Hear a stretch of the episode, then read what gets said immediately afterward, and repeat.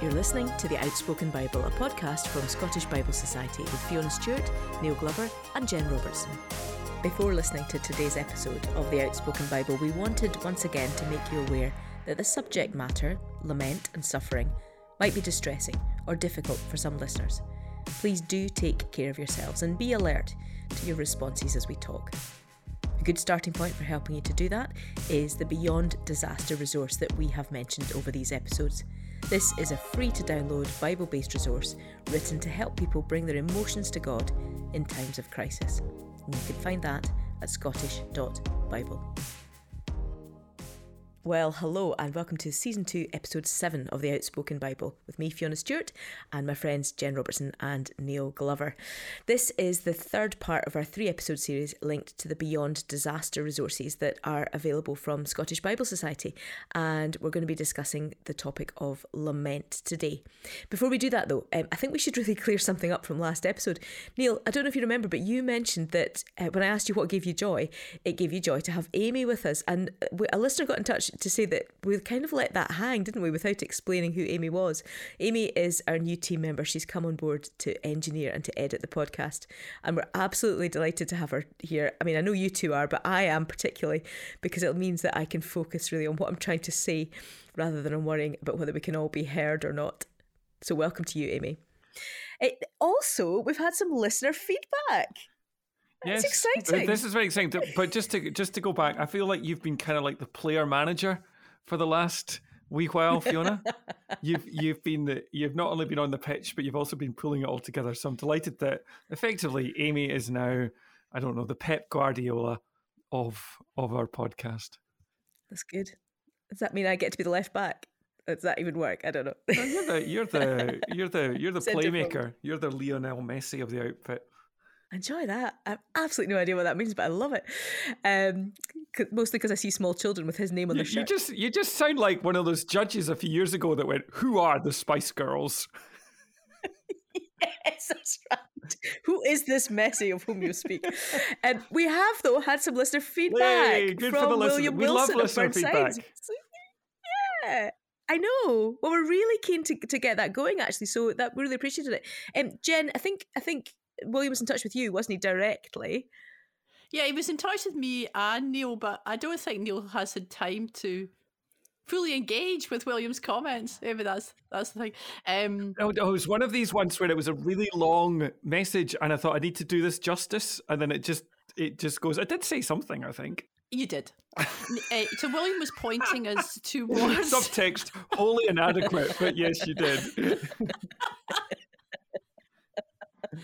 he was pointing us towards a singer songwriter, Natalie Bergman, who's just brought out an album. But what he said was that it's really the backstory to her writing this uh, these series of songs um, that makes it interesting. Which you can find the article. It's an interview with her in Relevant magazine, so we'll put mm-hmm. that link um, in the notes. Um, And I, I read the article, and really, Natalie faced a, I mean, a terrible tragedy, the death of her father, I think, and she went off, I mean, literally into the wilderness to a place where no one was around in this kind of retreat place and wrote these songs. And they really reflect the Psalms that we've been looking at and that sense of lament and pouring your heart out to God and telling Him exactly how you feel in a terrible situation. So that, I would really say that's worth a look and worth, worth a listen as well to what she produced.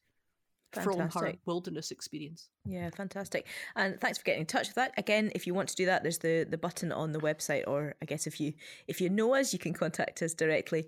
Um, I'd be also interested to know where people are listening. So William did talk about the fact that he's been listening when he's out and about. I think so.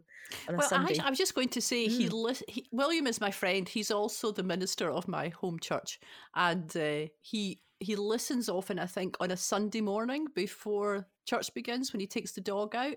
And it's been lovely actually listening to his sermons because quite often we get a wee mention as he reflects on different bits of the Bible as well. That's good. That is very good. Well, thank you so much. And uh, if anyone else wants to get in touch, tell us where they're listening, what they've found helpful, then be good to hear from you. I want to say with William as well, William and I have a little competition, or did have on another podcast uh, which had a feature called Clergy Corner. This is a national podcast um, where um, people could write in and ministers would write in. And there was a whole bunch of us had a little bit of a competition to see who got the most mentions. And I think William did pretty well. So he is now the the oh, he is now ahead in our very own version of Clergy Corner. Very much so. I've yeah. heard him mentioned on on Kermode Mail actually a number of times. I've heard you mentioned as well, O'Neill. That's pretty. I feel as though I need to be in Portfolio Workers Portico or something. Can I can I give you a wee quote from the interview yeah. with, with Natalie? We, uh, the final thing that Natalie Bergman says in our interview about our album um, in Relevant magazine, she says, ultimately, the message was, I think she means from God, we are alone here on earth and we have to trust in God because that's the only presence that will be in our lives eternally and forever. Oh, that's beautiful, isn't it? That's beautiful. So, yeah. as you mentioned, Jen, we'll put the, the uh, link to that in the show notes. So, before we get into the main things, it's time once again for. Glover's off. I got very excited when I listened to this recently because it has a sound effect I hadn't caught up with this. And I like the fact as well that you empty your entire jewellery collection onto a table when it comes to Jen's gems. And uh, yeah, so my um, rant is maybe a little bit more serious this week. It's to do with the fact that when we talk about trauma, we often it's it's like something that nobody can really disagree with. You know, this is a really serious thing. It has to be addressed, and it's terrible. And we like to think if we ever came across this, we would res- respond in a way which was sympathetic and supportive of whoever was experiencing that. Someone who reminds us that that's maybe not the case and we need to be a bit more aware is someone who I think is a modern day saint. Uh, well, we're all saints, of course, but this is Rachel Denhollander, who in the United States a number of years ago was a gymnast. She was abused by a coach or a doctor called Larry Nassar. And many years after that, she realized what had happened to her was abuse. And she began to collect together stories of people who had been abused in a similar way.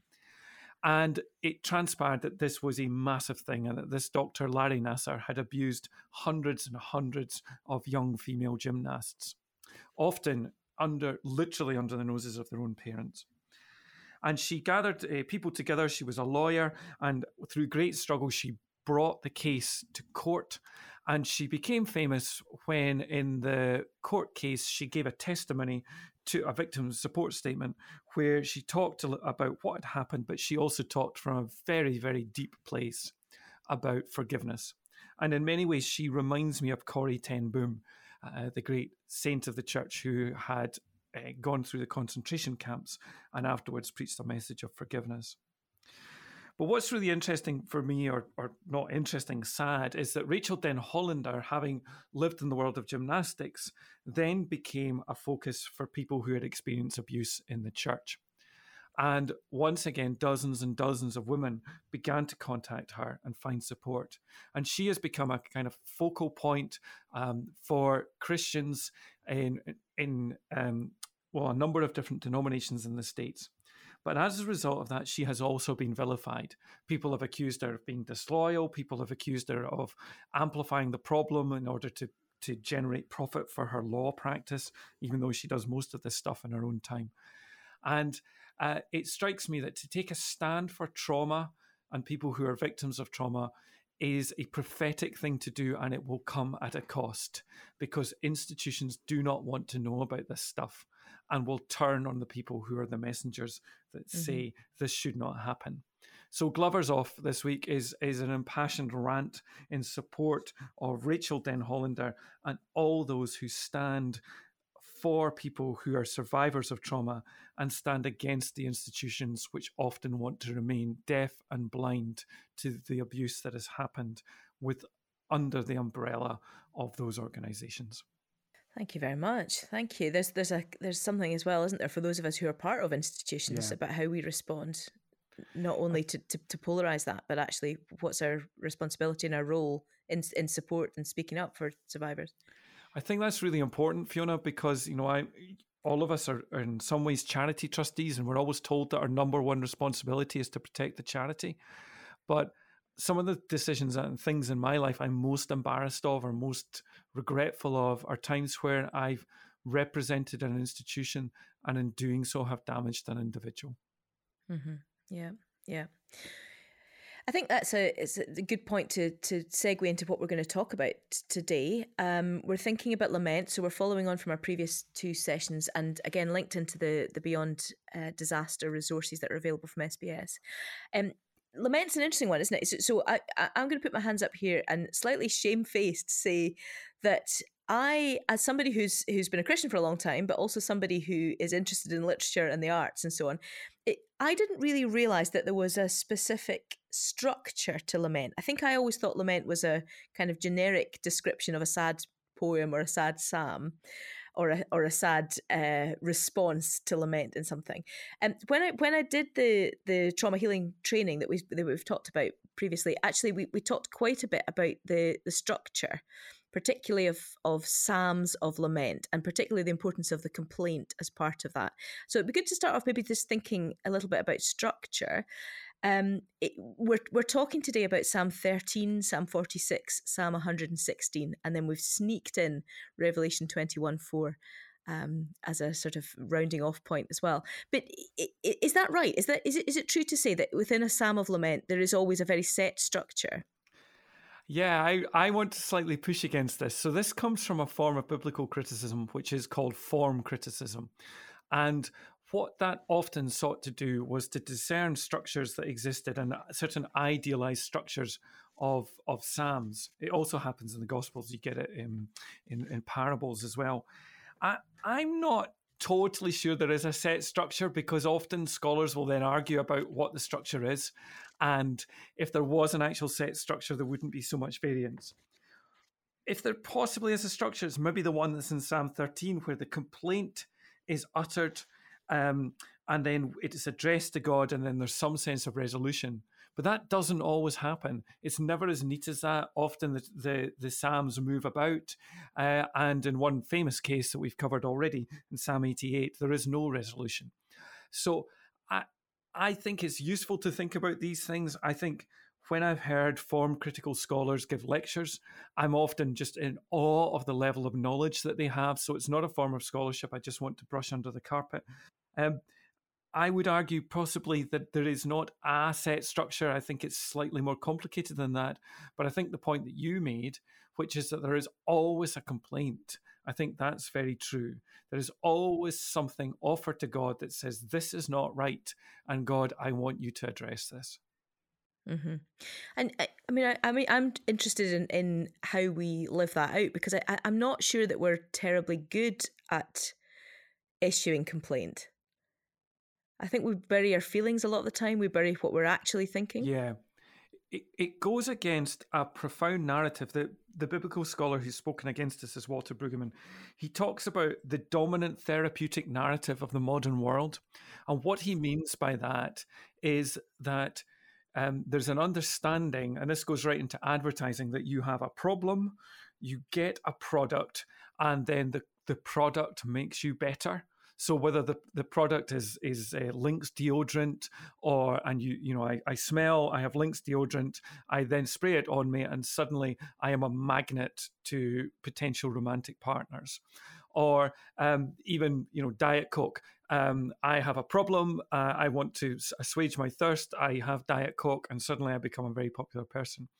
Now that dominant therapeutic narrative has been absorbed by the church and we do say something like, um, I was a sinner, come to Jesus and then you'll be okay. And even though we we we often say, well, you know, you still have problems and so on, actually the way that we sing and the way that we talk of God still very much fits that narrative. I had a problem, I met Jesus, and now I'm fixed. And the Psalms and the act of complaining seems to go against that. The only time you get to complain to God, normally we say, is if you're being persecuted. But very often we're saying, well, it's more complicated than that. What the Psalms encourage us to do, I think, is to understand that that, that therapeutic narrative doesn't quite fit and that the the life of faith is much more complicated and it is far more important to be honest in your life of faith rather than to try and conform to some supposed narrative and the feeling that we're betraying that if we complain Mm-hmm. I was thinking about that exact thing when I was reading Psalm 13. and how we use bits of the Bible, for example, on greeting cards. Now, you would get verses five and six on a Christian greeting card. I trust in your unfailing mm. love. My heart rejoices in your salvation. But yeah. we wouldn't put verses one to four on a greeting uh-huh. card where it talks about how long, O oh Lord, will you forget me forever? How long am I going to wrestle with my thoughts? And I, I thought I'm going to commit to changing this. And when I write cards to people, I'm going to put in these bits as well. Because yeah. maybe that that's what we need to hear, isn't it? That's how we need to speak to God at times. Yes, and it doesn't mean you failed. And what's lovely about the Psalms is they give us permission to do that. You know, we're told in the scriptures to sing psalms, hymns, and spiritual songs. And if these words are in the Psalms and they, they invite us in to pray, I was at a funeral yesterday where the person leading the funeral said at the start, This is not a time to be sad. And I just thought, oh my goodness. And and yet I, I've, I was also with somebody recently who was really, really upset by a particular situation that they were in. They were a, a Christian. It was to do with a conflict, and they were wrestling with it. And at one point, they said to me, um, "I don't think about anything apart from this." And I, I thought about that verse in Psalm uh, 13, verse 2 How long must I wrestle with my thoughts and day after day have sorrow in my heart? And this is an experience that we all know. Sometimes we're in situations where you just can't stop thinking about them. And there it is in mm-hmm. Psalm 13. And we say that mm-hmm. to God. Mm-hmm. But what really upset me, it was the only point in the conversation I got annoyed, was this person then turned to me and said, Of course, I prayed about this and we are at peace. And I said, No, you're not at peace. You're absolutely tormented by this. And, yeah. and own that because the Psalms tell yeah. you to do that. God is our refuge and strength, an ever present help in trouble. Therefore, we will not fear, though the earth give way and the mountains fall into the heart of the sea, though its waters roar and foam and the mountains quake with their surging. There is a river whose streams make glad the city of God the holy place, where the Most High dwells. God is within her. She will not fall. God will help her at break of day. Nations are in uproar, kingdoms fall. He lifts his voice, the earth melts. The Lord Almighty is with us. The God of Jacob is our fortress. Come and see what the Lord has done, the desolations he has brought on the earth. He makes wars cease to the ends of the earth. He breaks the bow and shatters the spear.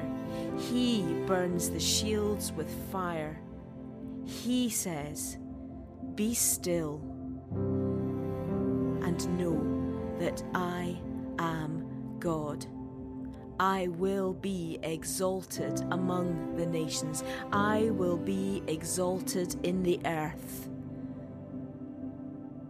The Lord Almighty is with us. The God of Jacob is our fortress. It's, it's really complex, isn't it? Because yeah. it's rooted right into how we are with each other in mm. community and even how we are in our honesty about ourselves, I think, because we, we, we, it's not just that we say that to other people, but we, we mm. kind of say it to ourselves and, and then push down what we're really feeling. It, I'm, I'm interested also in Psalm 46 in just thinking about the place of, of not just lament as the individual, but also national event, mm-hmm. l- lament, global lament. This is bigger, isn't it, than just me and my. I'm not. I'm not diminishing me and my complaint, but it's it's bigger than that too, isn't it? Yeah, the the Psalm 46 verse 10 is probably one of the most famous verses in the whole of the Bible. Be still and know that I am God. Mm-hmm. But how often do we realize that the verse that comes before it, or the two verses, come and see what the Lord has done, the desolations he has brought in the earth, he makes wars to cease to the ends of the earth. This is very, very political. And mm-hmm. I, I love it as well that the image of God there is one of breaking the bow and shattering the spear, burns the shields to fire. This is the God of disarmament, um, is also the God of be still and know. It, it's mm. it's actually a, a, psalm as well that makes me think of some of the things that worry me in the world at the moment. Uh, global heating, and our inabilities to address um, high temperatures in the Earth's atmosphere. And you you you see things like I will not fear, or we will not fear, though the earth give way and the mountains fall into the heart of the sea. I always, by the way, when I read that, I always think of the song "Stand by Me," which is based on these these verses as well. Should the mountains fall into the sea, and I won't be afraid. I, I, mean, it's a brilliant. I love the whole whole psalm. Um, but but yes, or the, the rise of various authoritarian regimes again, and and you think, God, what's happening here? And this is a reminder that God is in the middle of all this, and people will rise up with violence, but God will break and shatter the spear. This is this is political and personal. Yeah, that, that struck me as well when I was reading uh, Psalm 46 about breaking the bow and the spear. And I think I've mentioned in the podcast that before that I'm in part of a Bible study group with four uh, teenagers, younger teenagers. We've been meeting in Zoom since the start of the year, and we've been reading through the whole Bible, not the whole Bible, but specific stories to try and get an overview of what the Bible's all about. And we just read it and then we come together and we chat about it. And we were reading Joshua, and you can maybe tell me which chapter it was, Neil, because I'm struggling to find it. But there's there's some really difficult stuff uh, in the book of Joshua and the battles. And mm. one of them, um, God says to Joshua, uh, "You're going to kill all the ha- horses and smash the chariots." And and I think it was Walter Brueggemann. Uh, that is how you say his name, Neil. Brueggemann. You talk about him a lot. I read one, yeah, Brueggemann. I read his commentary, and I'd never thought before because the young people were all upset about the horses, which and I was as well. That's our that's our Western twenty first century at oh, the poor horses. But then he was saying a horse in that time was the real symbol of military power and might, mm-hmm. and so God is saying it's the power and the mighty that are going to be destroyed. And actually, God is not quoted anywhere as saying kill everybody, destroy everybody. He only says destroy the horses and the chariots. And that resonated with me again when I read Psalm 46 about this breaking the bow and smashing the spear. That God, as you've said, Neil, is a God who brings down power and brings down those in authority who are misusing it. Um, and that is a hope we need to hold on to today, isn't it? When we see power being misused so often. Mm-hmm. Mm-hmm and in ways that we think of as, as sophisticated, but actually it mm. speaks into our, our so-called sophistication, doesn't it? Yeah, it's, sorry, yeah, Jen, you're you're right. There is a part. I, I just I was struggling whether to say this or not. There are verses where God does come close to say kill everybody. Um, maybe mm. not so much in Joshua, mm-hmm. but um, not in that particular. One. Yeah, one. not in that yeah. particular one. Yeah, but there. Are, I mean, for me, it's one of the yeah. biggest struggles in the whole of the scriptures how you deal with those particular yeah. stories. We're probably not going to deal with that today. But what really disturbs me as well is knowing how those verses were used to um, drive empire and destroy indigenous peoples. It's it's really mm-hmm. disturbing. Yeah. Um, we, will maybe deal with that one another, Dave. Yeah, we put, put that on the agenda for, for a future but episode. it's such an important conversation when we're engaging with the Bible, though. Mm-hmm. And I, I'm so privileged to be able to have these conversations with people much younger than myself. Very insightful. Yeah, yeah, And, and Jen, I think it speaks to what we've we've already talked about in that this thing of honesty with ourselves, honesty with one yeah. another. That that mm-hmm. speaking from my own experience, I think I, am really appreciative of of growing up when I was a younger Christian, being part of a, a church where you know th- those difficult passages were preached on, and and mm-hmm. we did talk about it. And, you know, because I think we can we can be a mm-hmm. bit therapeutic. What was the phrase, Neil? dominant therapeutic model. Yeah, and we can even do it here. I, I just to be honest with you, Jen, when you said that um, about you know that bit about the horses, and I think yeah, that that's really strikes home. And then you said the bit about you know do not kill people, and I, I know that what you were meaning was in that particular story. Yeah. But I was really wrestling for the next two minutes, going, "Do I come in here? Do I upset the apple cart?" And we're we're sometimes reluctant to do that. But I think the three of us now have such a strong relationship that we know that we can there's space for that. And I think yeah. one of the things that can happen mm-hmm. in churches is um, if we're strong enough in our relationships, we're able to to push against each other in certain things as well. Mm-hmm. Yeah, and and that's what happen happens in that group that I'm describing.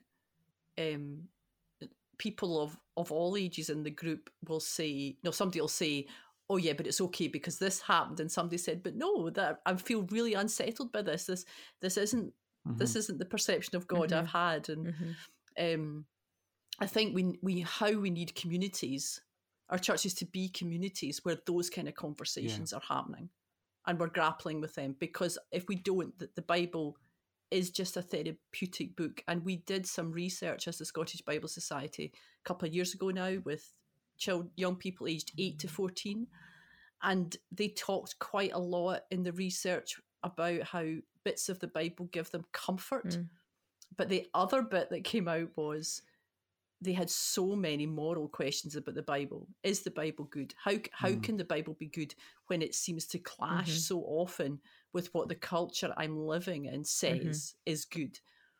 And maybe it's quite a big statement. Maybe maybe we've we've pushed that therapeutic model because it's easy. Mm-hmm. Well, here's a nice verse that'll make you feel good, but we're not willing to say, oh, well, what are the really hard questions? What are the really difficult bits of the Bible? We need to have that conversation. Mm-hmm. And it's a radical rethinking of, of how we, it's not just the verses, is it? It's the, it's the bigger picture of what, what the gospel is, what the, what the message of the whole of scripture is if I'm understanding what you said at the beginning yeah. right, Neil, and what Brueggemann's arguing, it, it's actually a, we've bought into the narrative, that the consumer mm. narrative. Yeah, yeah, and um, I was just thinking as well that this is something you said a while back, and it comes through in your one of your other podcasts, Fiona, um, in your conversations with Fiona Hollow, is that one of the ways that a younger generation of Christians are saying that we failed the church is because we have failed to engage with the great political questions of the day.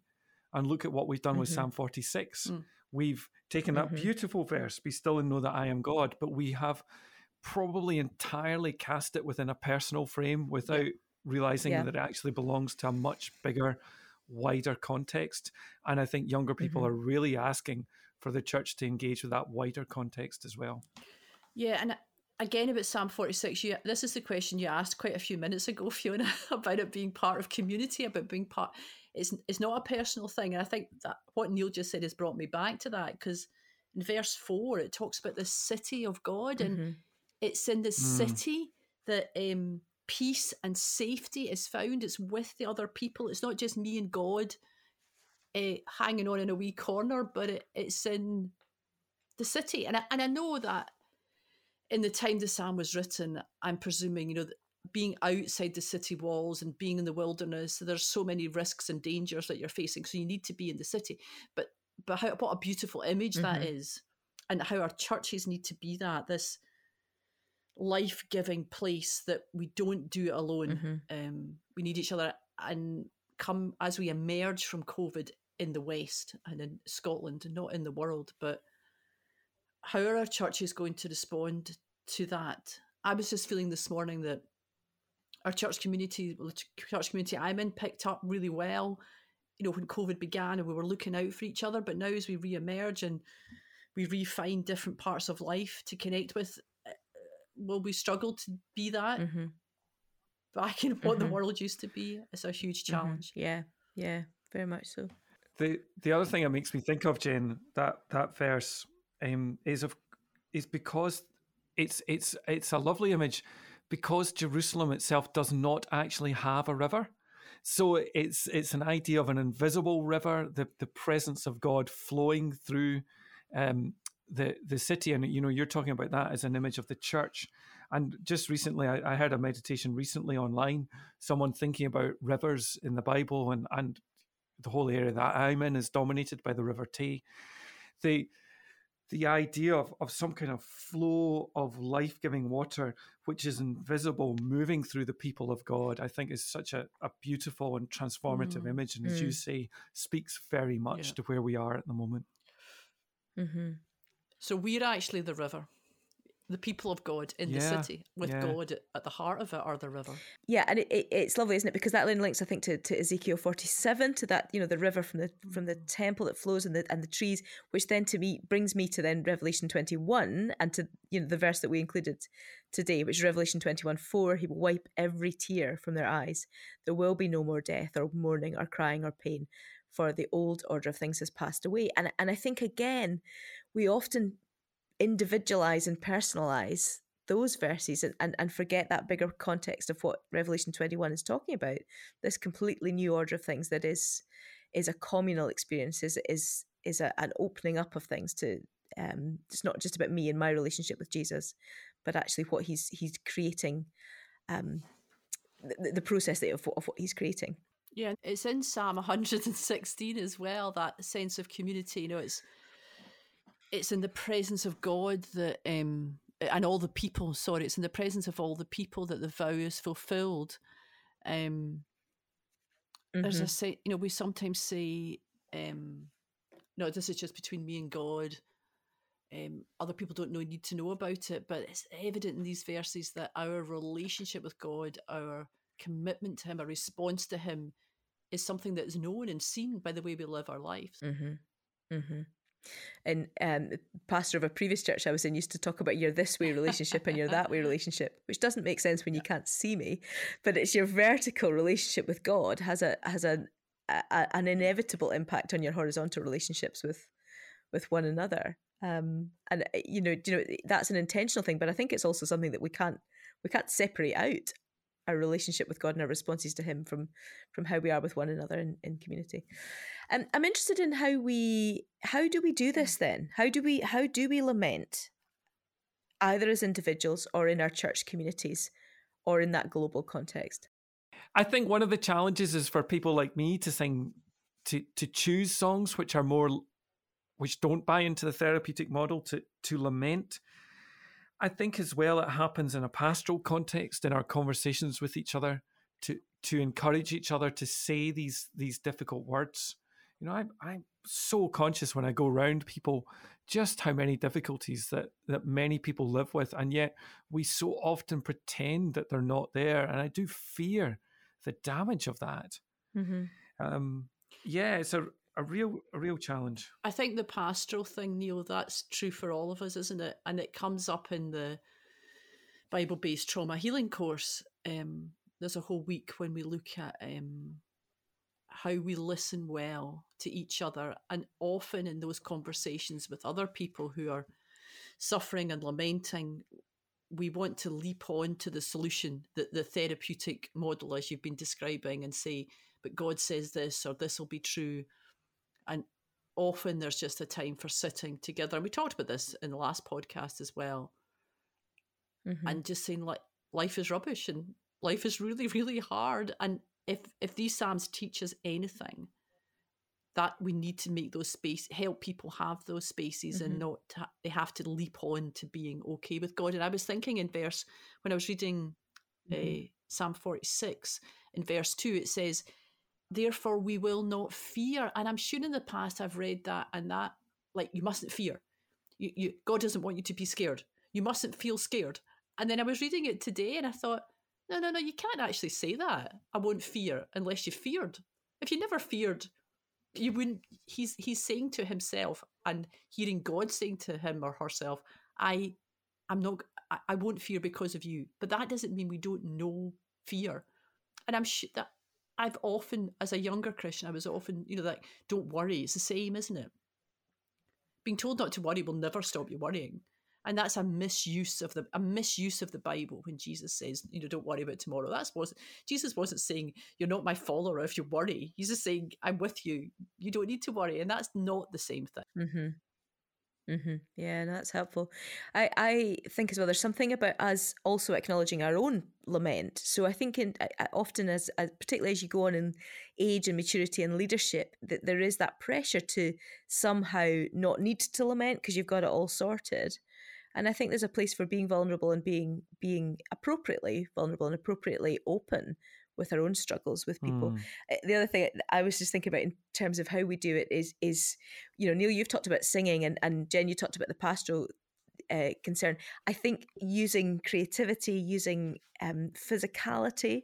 So, I mean, I've mentioned this before, but you know, I did a drama therapy course last year, and I'm quite interested in in how we use the arts therapeutically.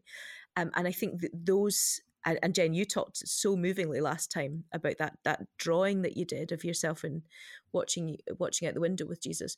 Um, you know, I think the place of of discovering some of that. So it again, it's not just a cerebral understanding, and it's not even just a yeah. a pastoral response, but but and, and a words based response, but allowing people space, allowing people um, opportunity to respond with with creativity, maybe where there are no words. So either we find the words in the Psalms that we've talked about, or or the place where there are no words, um, and we need to use that creativity to respond. Thank. I, I don't know if any of you, either of you, have anything else you wanted to add into the discussion, or I wanted to reflect on a conversation I had with a missionary friend of mine who, after 20 years of missionary service, has returned to Scotland, and and her her journey has not been easy in returning to Scotland, and indeed wasn't easy for the last few years of her missionary service.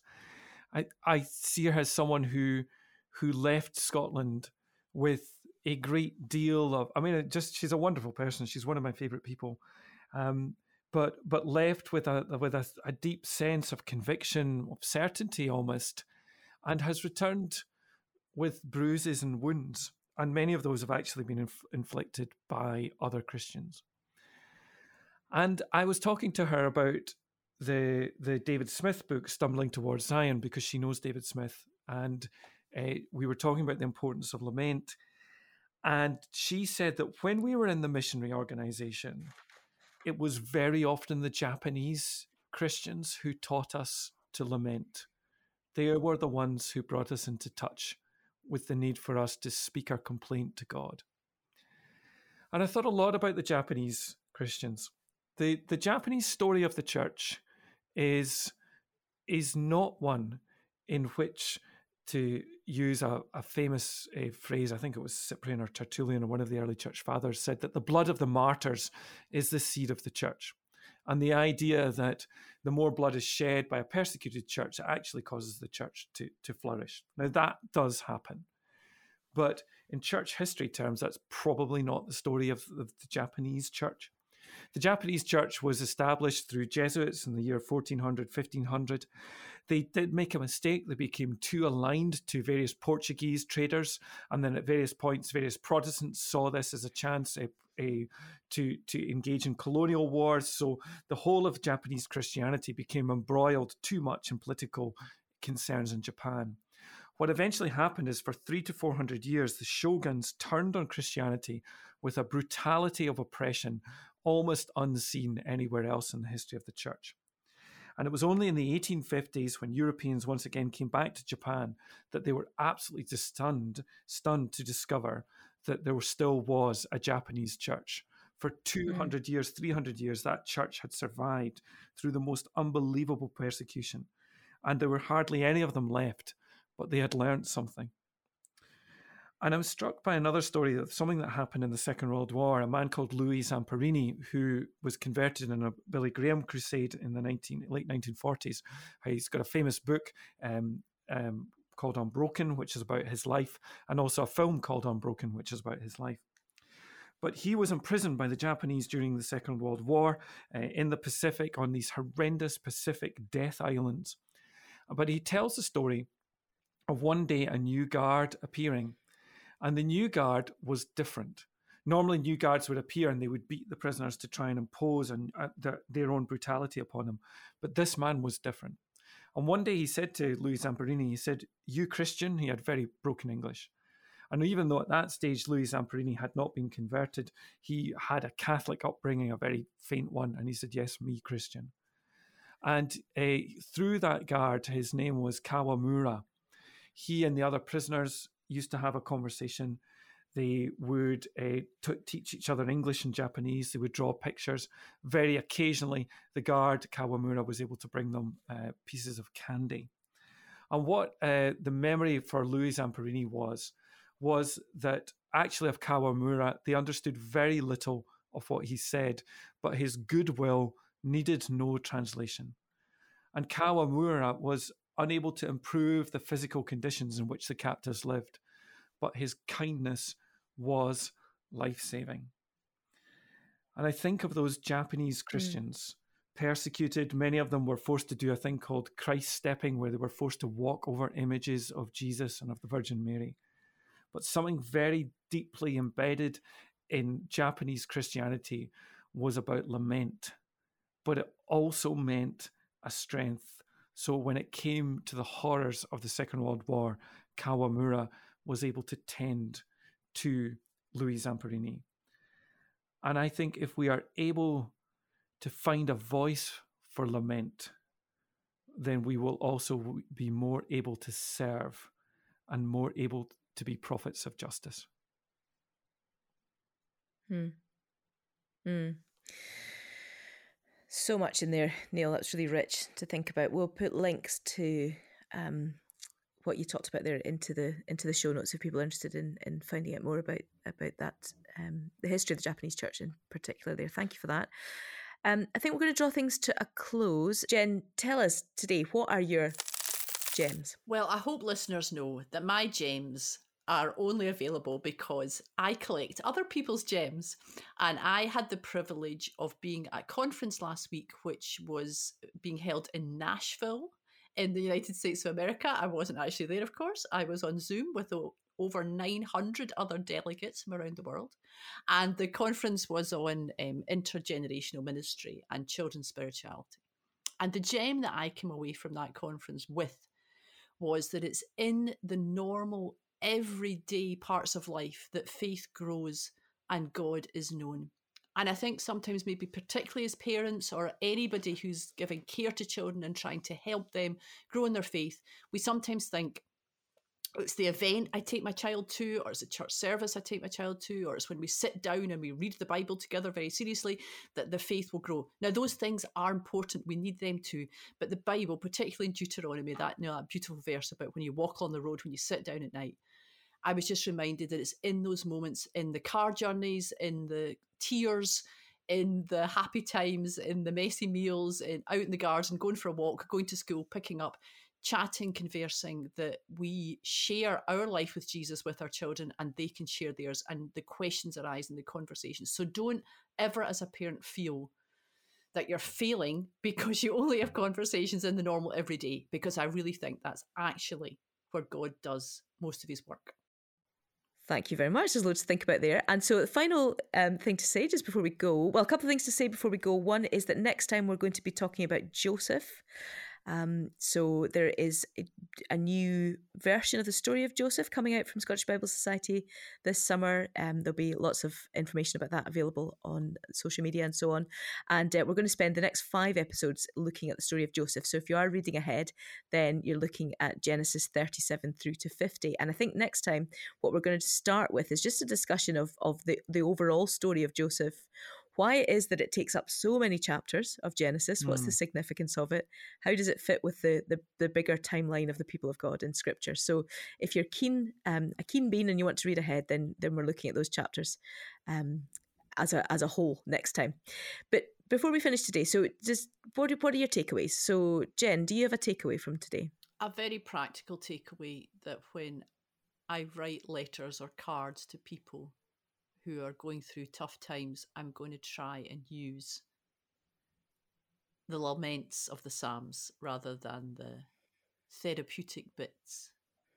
That's not necessarily new a new thought, but it's been I've just been reminded of it.